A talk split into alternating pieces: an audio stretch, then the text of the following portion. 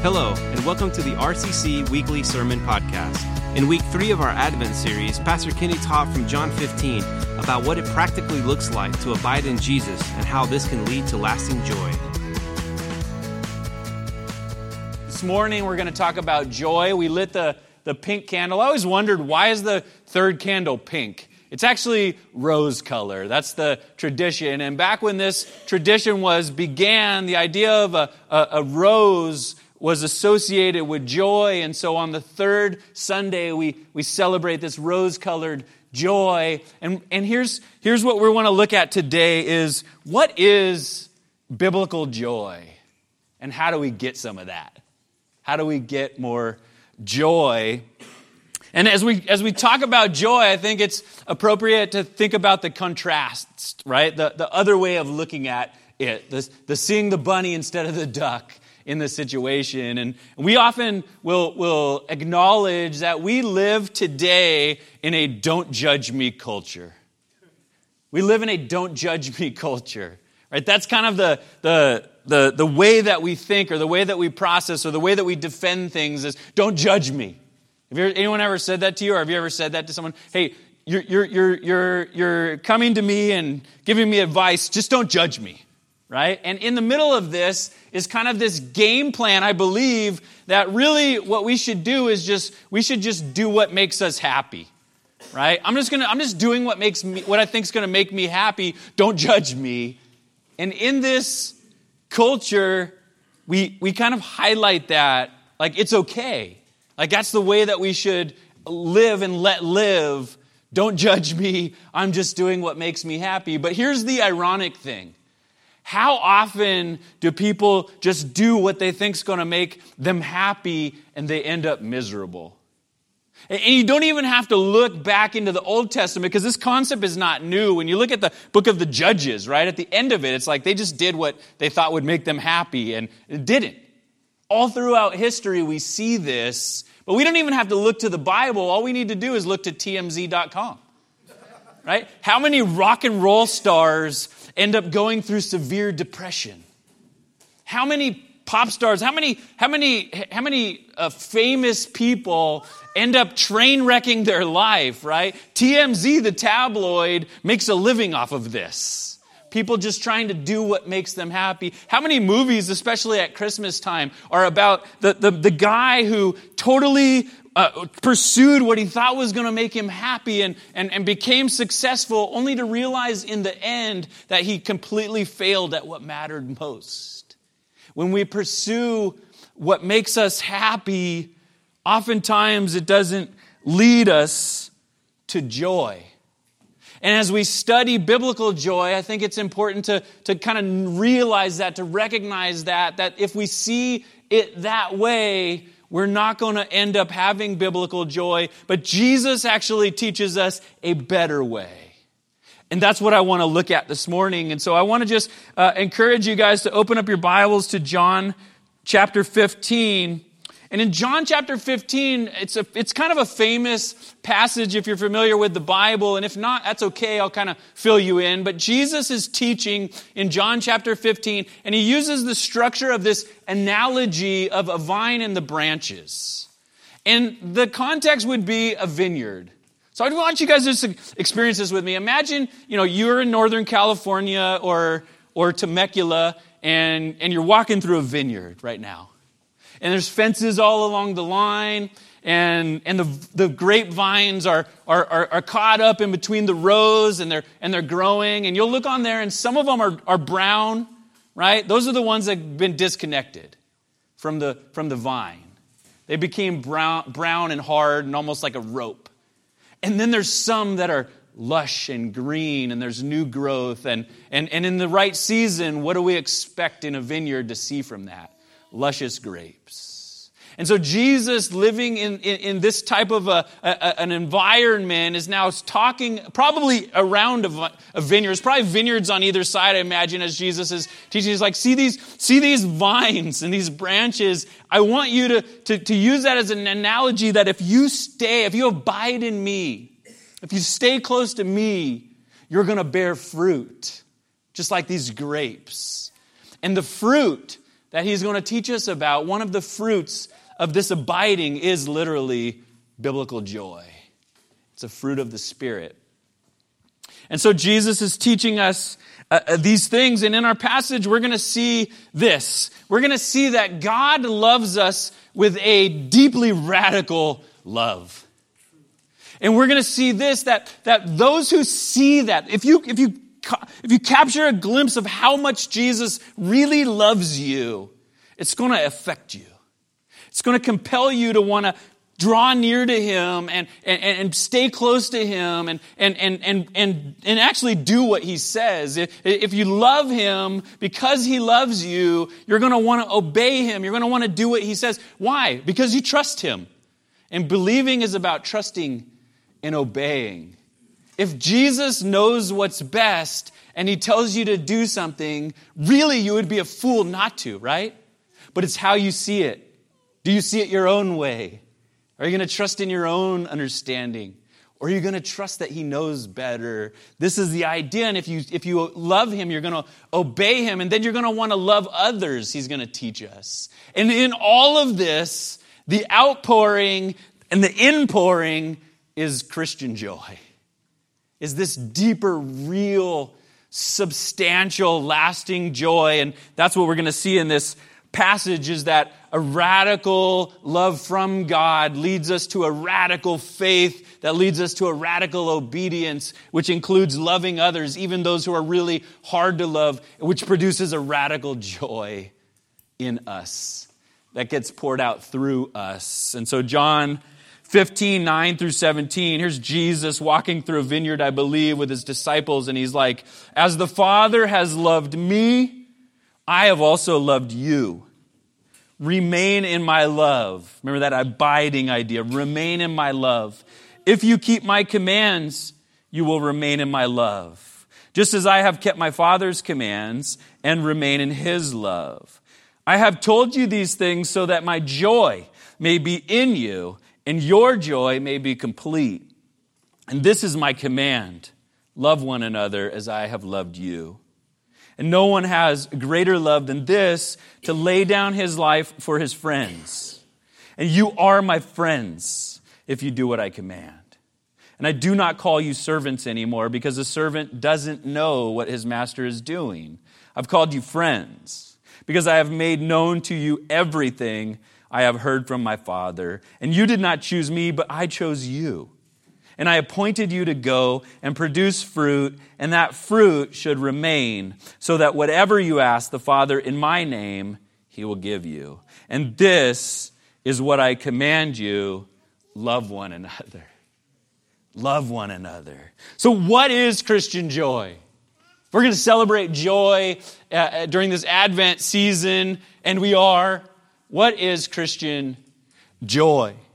I'll give you a couple of thoughts and, and, and, we'll try to dig into some, some passages and, and, and understand the texture and the depth and the beauty of, of Christian joy. But, but I would just start off with this. Is it's an, an emotion, an emotion fixed on things bigger than this earth can understand. And I think that's interesting and important to say because often theologians try to make things like hope and, and peace and, and joy and love overly mechanical. We want to downplay the emotion or, or, the, or, or the experience of it, and we want to make it just, no, love is just an action. no. Read the Bible. Love is more than an action. Love is an action compelled by a deep uh, emotion of love. Genuine love must be open to some emotion. And so is joy. Joy has an emotional aspect, but notice it's, it's fixed on things bigger than this earth can understand.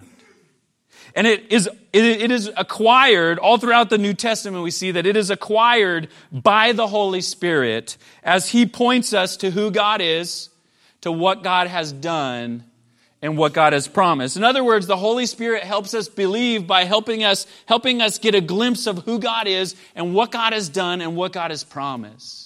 That's why our church eh, eh, remembrance is about you remembering who God is and what God has done and what God has promised. That's our namesake. And so we passionately point people to Jesus because we want to join with the Holy Spirit because that's what the Holy Spirit is doing. It's passionately pointing people to Jesus and teaching them to be disciples of Him and, and, and, and, to, and to make disciples of Him.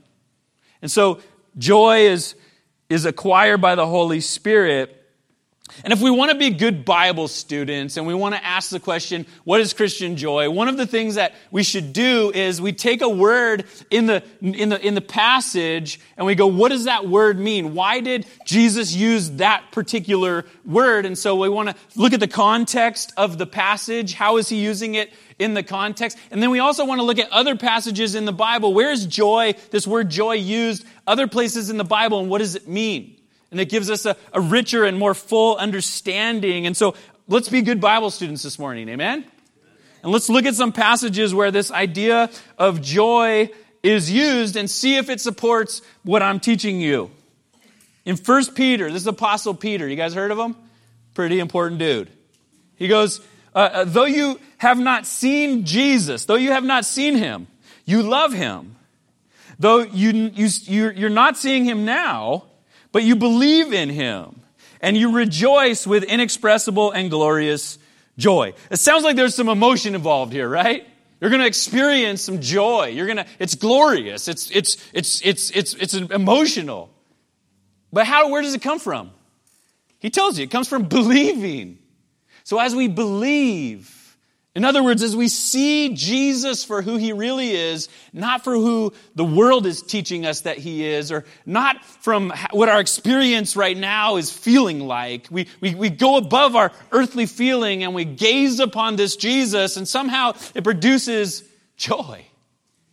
That's what Peter's saying.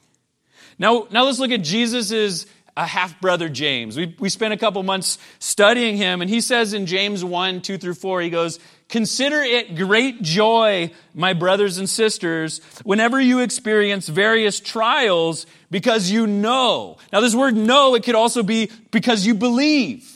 Believe that the testing of your faith produces endurance. And let endurance have its full effect so that you may be mature and complete, lacking in nothing. In other words, what he's saying is that you might be going through an incredibly difficult uh, circumstance. Well, how do you view that in a way that actually re- joy remains in that? Well, here's how he explains it to you. He goes, because you believe that even though you're going through a hard time, God never wastes a hurt. That God is literally able to take the struggle that you're going through, and if you stay close to Him, if you abide in Him through it, He's able to take you and mature you and make you into a luscious grape that everyone wants a piece of, right? He's, he's able to do that, and so we can rejoice in the middle of your struggling because God is using it. And if you believe that, you can actually have joy in the middle of it. Why? Because of what it's producing in you is worth it. You think, do you think a grape ever, like, in the, pro- if a grape could experience it like this, you think he's, like, as the farmer comes in and tills the soil, dirt's flying everywhere, right? And then they water it down, right? And then there's nothing out there. The farmer's just sitting there, like, all sweaty and stinky, right? You think the grape's like, man, I love being a grape. No, it's not till all of the process gets to the end and there's an actual grape and it becomes a wine and then someone's at a, a, a wedding and Jesus is like, let's turn water into that wine. And, and then they're drinking it and they're celebrating it and, then, and, and that's where the joy is coming. But knowing that God has a process in mind and you might be somewhere in the process that's not as, as fun right now, but just trusting that God is in the process with you and he's doing something with it James is like, man, we can actually have joy in the middle of that. It's pretty deep. Well, here's another maybe question. What that that's that's kind of how we can have joy, biblical joy. How did Jesus have joy? One of the most profound passages, the author who wrote the book of Hebrews, we don't know who it was, uh, but he wrote this in in in in uh, Hebrews chapter 11, he gives this example of all these people who believed, who had faith, and they lived with this faith. And then he starts off chapter 12 like this. He goes, Since we have this great cloud of witnesses of all these people who believed like this through hard times, through good times, but they believed, since we have this great cloud of witnesses, let us throw off everything that hinders and the sin that so easily entangles, and let us run with perseverance You run through perseverance through when? Hard times. Let us run with perseverance the race that he marked out with us. And then it says in the next chapter, it goes, we, we do this fixing our eyes on Jesus, who is the author and perfecter of our faith. With the joy that was set before him, endured the cross, scorning its shame. Isn't that amazing? Does it say that Jesus enjoyed the cross? No, it says he endured the cross. But with the joy that was set before him, literally, Jesus experienced joy as he endured the cross. And we, we should be left with that passage going, why? Where did that joy come from? How's he having joy in the middle of dying on the cross? Well, I would say Jesus in John chapter 15 explains that better than anyone ever could. So let's dig into our passage. And the first, the first thing in your notes is going to be this we're going to look at God's joyful sacrifice.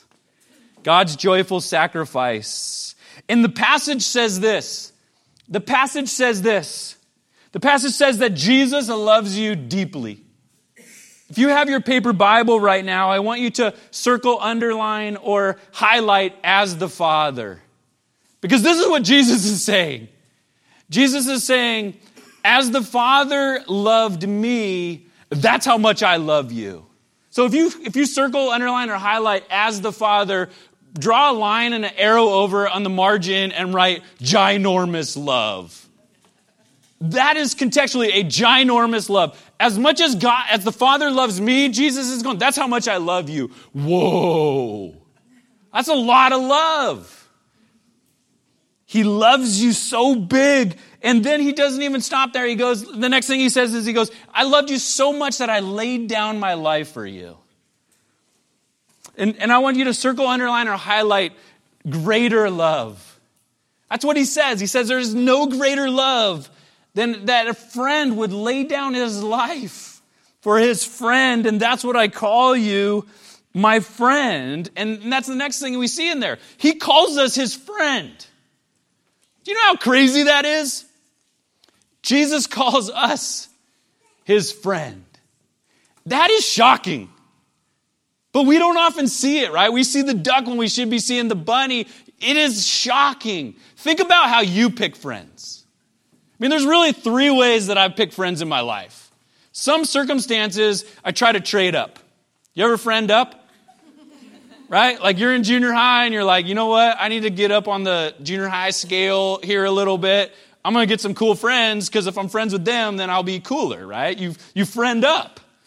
Or sometimes you, you make friends with those people who you have the most in common with, right? It's a comfort thing, right? We make friends with the people who, who, who we're comfortable with. Or sometimes when we're going through kind of an insecure, maybe we've been hurt a little bit, we friend down. That way we get to be the big dog right? If all my friends are worse, if I just associate with people who I'm way smarter and better than, I kind of feel good about myself. I don't want to be with people who are better than me anymore because then I'm always the worst in the group. But if I hang out with the worst of people, right, then I could be like the king of the dorks, right? I've been the king of the dorks in my life. But here's the thing Jesus doesn't do any of that. Jesus does not do any of that. How does Jesus choose us as friends? We're so unworthy. There's nothing that he gains out of it. He doesn't gain, like, oh, you know, people will actually think I'm great if I hang out with them. no, come on. Is that what's happening in history? Anybody think that the church, the people who say they love Jesus, are making Jesus look awesome? No, Jesus is way awesome, more awesome than we're ever making him, and yet he's still wants to be our friend. It's shocking. It's radical. And unless we're choosing to see it that way, it doesn't produce that fruit of like, wow, we should be stoked that he would be my friend. And it says he chose us. That's just as shocking. He goes, Look, you didn't choose me, I chose you. Anyone ever felt unchoosable? Anyone ever felt like unlovely, rejected? Why would anyone like me? the God of the universe chose you. It's not like, he goes, You didn't choose me. It's not like, Hey, God, please, I'm choosing you. Okay, I guess you could get into my friendship group, right? Like, it's not a pity deal. He's like, No, I picked you. I wanted you. That's radical. I chose you. How do you choose people? I mean, how, literally, how do we choose people? If you're, if you're going to, you know, you saw how uh, competitive Brittany is, right? Even over sweaters, right? And being able to not break. So we're competitive. When you're going to pick someone, like you got to pick someone for your team, how do you pick them? You pick the person who you think is going to help you win. You pick the best people. You, you pick the prettiest people. Right? You pick, you, you, we choose that way. God doesn't choose that way. He chose us. That's radical. You guys don't have a look on your face like that's radical yet.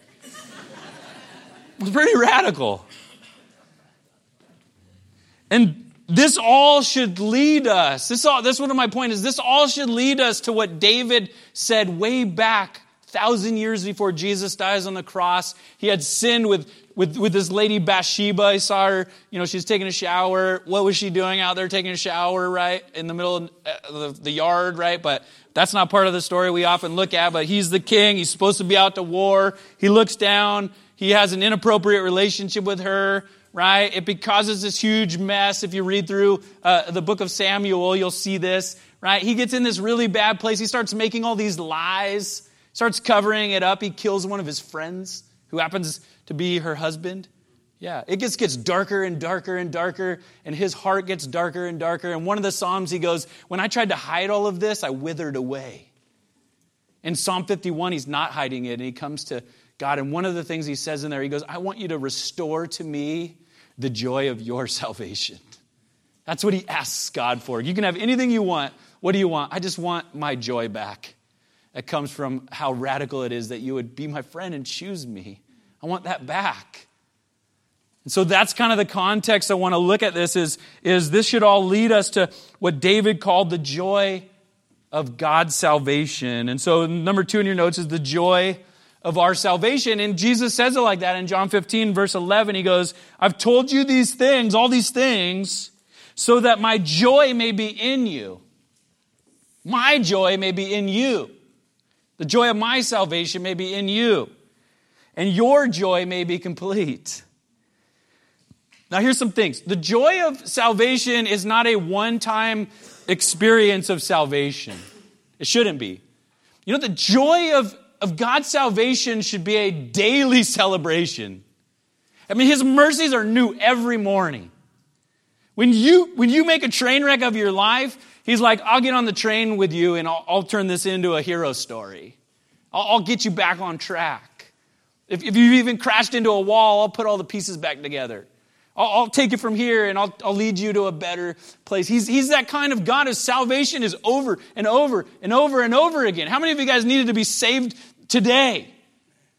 Right? I needed to be saved so many times a day, I lost count. Every day I need to be saved so often. And so the joy of my salvation should be this, this thing. He's like, and I've told you that I love you and I chose you and I'm, I'm your friends and I'm telling you these things. Why? So that my joy would be filled in you and your joy would be complete. And now we got to wonder, like, what does that look like when his joy is complete? What, what, what happens then? Well, he tells us. That this joy is the fruit of the Spirit that grows in us when we're like the vine or the branches and we stay close to this Jesus who loves us, who chose us, and we believe. And by believing, we believe so much that we're like, I believe He knows best. I believe whatever He has for me is best. I believe if I'm going through a hard time right now and it's not because uh, uh, I made bad choices, I believe that He must have a reason for that. And even if it, uh, I did have bad choices, I believe that He still loves me and He'll come and he'll, he's, he's made that promise. And if I repent, that He'll, He'll put me back on the path. So I just want to get, I just want to stay on the path. And when we stay on the path, He's saying, that is the best path to be on, and it, it, should, it should produce some joy in us. Now, how do we practically approach this? Right? And at this moment, I just want to have a, a moment of vulnerability. What I'm not saying, and what I don't believe Jesus is saying, is that if you haven't been going through experience where you smile a lot, you're a bad Christian. It's not what he's saying. Well, I hope not. Because I would just be honest with you, I've been going through a time where I feel like for many hours on the day, I just wanted to sleep. I've been going through a hard season of not experiencing this as much as I, I want to, right? So if you're if you're going through experience where it's like you just this is a hard season for you, I don't think that you should be hearing this. I hope you're not hearing this like, man, you're totally blowing it. You're not appreciating Jesus at all. Not what he's saying. This is not what he's saying. I mean, Jesus, well, the joy was set before him in Hebrews, he endured the cross, and yet we also read through the Gospels and he's crying out to God, sweating blood with an anxiety attack, and going, God, take this away from me. If there's any other way. So Jesus can experience this turmoil, this hard season where he has to endure the cross, and yet somehow there's some joy found in it that he's going to experience later, and he's already celebrating inside, though he's struggling with his flesh. But I do think this that joy is something that we choose. We need to choose joy. And now here's the difference. When you when you choose joy the way that the world chooses joy, you go, I think that is going to make me happy. I choose that. They choose joy like, I think I'm going to choose to grab onto what I think will make me happy momentarily. Well, Jesus is teaching us a deeper and better and more substantial way. And so we need to look beyond this earth. We need to look beyond this earth to what Jesus has done, to who Jesus is and to the things that Jesus has promised that we haven't yet grasped, but we have hope that we will one day, meaning we know it will happen, it just hasn't happened yet. And when we look beyond that, when we actively believe, and sometimes that means we need to wrestle with our flesh. Sometimes you're going through a season, you're like, I just want to sleep all day. No, I'm going to pray. I'm going to get, I'm going to get in God's word. I'm going to phone a friend. I'm going to tell them I'm struggling. I'm going to get out of the house. I'm going to go serve somewhere. Maybe that will produce some joy in me. I'm going to actively put, choose joy, meaning I'm going to pursue what's greater. I'm going to pursue what I know when it's not what I feel. And we need to wrestle with that as we choose joy. We need to wrestle with our insecurities. And when you struggle, you need to cling to Jesus because he loves to struggle with you. And in the middle of that, he's even producing things that in you you need. You might not want it in that moment. You might go, No, I want that. I want, I want fast relief. No, you need to go through this season because you don't even know how much fruit there's going to be from it. And we got to just trust him. So we can choose joy. And secondly, I think that we can pray for a soft heart. We can pray for a soft heart. If we want to pursue Christian joy, pray for a soft heart. And the first, what are the two things do you think that foster a hard heart? I'll tell you what they are. They're pride and entitlement. Pride is thinking that you can handle it on your own. Pride is thinking that you don't need this God. Pride is a hard heart, thinking that you got this. And entitlement is this it's thinking God owes you something. And pride is the, and, and, and, and entitlement are the thief of joy. But think about this if God owes you something, here's how it plays out. Either he gives you what he owes you, and then you're like, yeah, about time. I don't hear any joy in that. Or he doesn't give you what you think you deserve, and then you're mad at God, right? It's the thief of, of joy. It's not celebrating how much better he's treated us than we deserve. He would call his friend, wow. When you stop saying wow, oh my gosh. Guess what? It's called entitlement. And it's the thief of joy. And we need to pray that God would give us a soft heart. And when you have a soft heart, you're going to desire to do what's pleasing in God's eyes. Why? Because if He knows best, then when you do what He says is best, that's best. Why would you not? Do you hate yourself? It's really a form of either not trusting God or hating yourself if you don't obey Him. Or you just don't see the duck, you see the rabbit. You desire to do what's pleasing in God's eyes. You feel remorse over sin. When you stop feeling remorse over your sin, it's because you have a hard heart. And you can pray, God, give me a soft heart. Because a soft heart is like soft soil, and it produces a, a luscious vine and luscious fruit. You repent early. You know the difference between a mature Christian, one of the difference between a mature Christian and a, and a not mature Christian, or say a mature Kenny and a not mature Kenny. When I'm not being mature, I blow it, I wallow in self pity, I avoid people, I avoid reading the scriptures, I avoid wanting to come to church, I avoid, I kind of harden myself up for a long period of time. When I'm a mature Kenny, I make the same mistakes sometimes, but I get right back up. I repent early. When I have a soft heart, I'm repenting early. Like, God, this morning I didn't have a good morning. I don't want to have a bad, I don't want to parlay that into a bad afternoon. Like, come save me now. And you get right back after it. And joy produces a willingness, and a soft heart looks like a willingness that produces joy.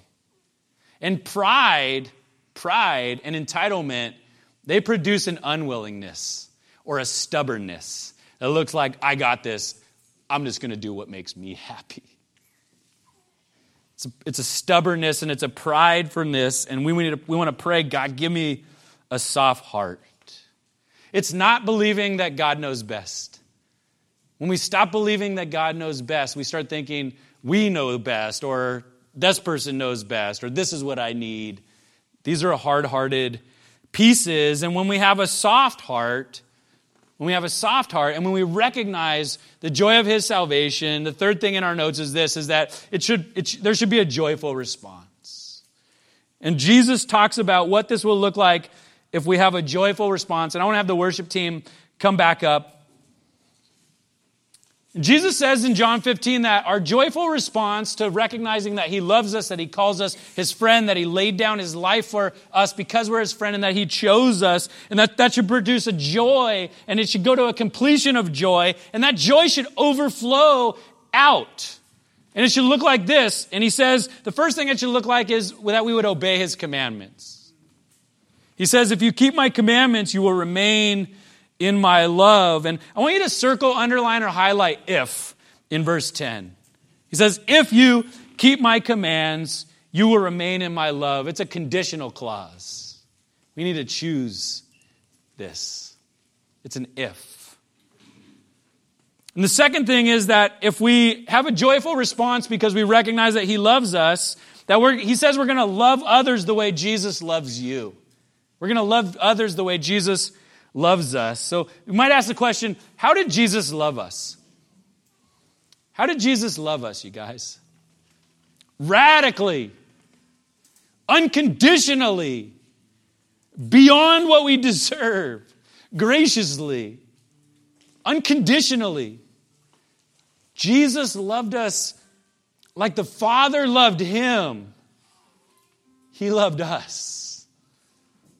And he calls us to love others the way that Jesus loved us.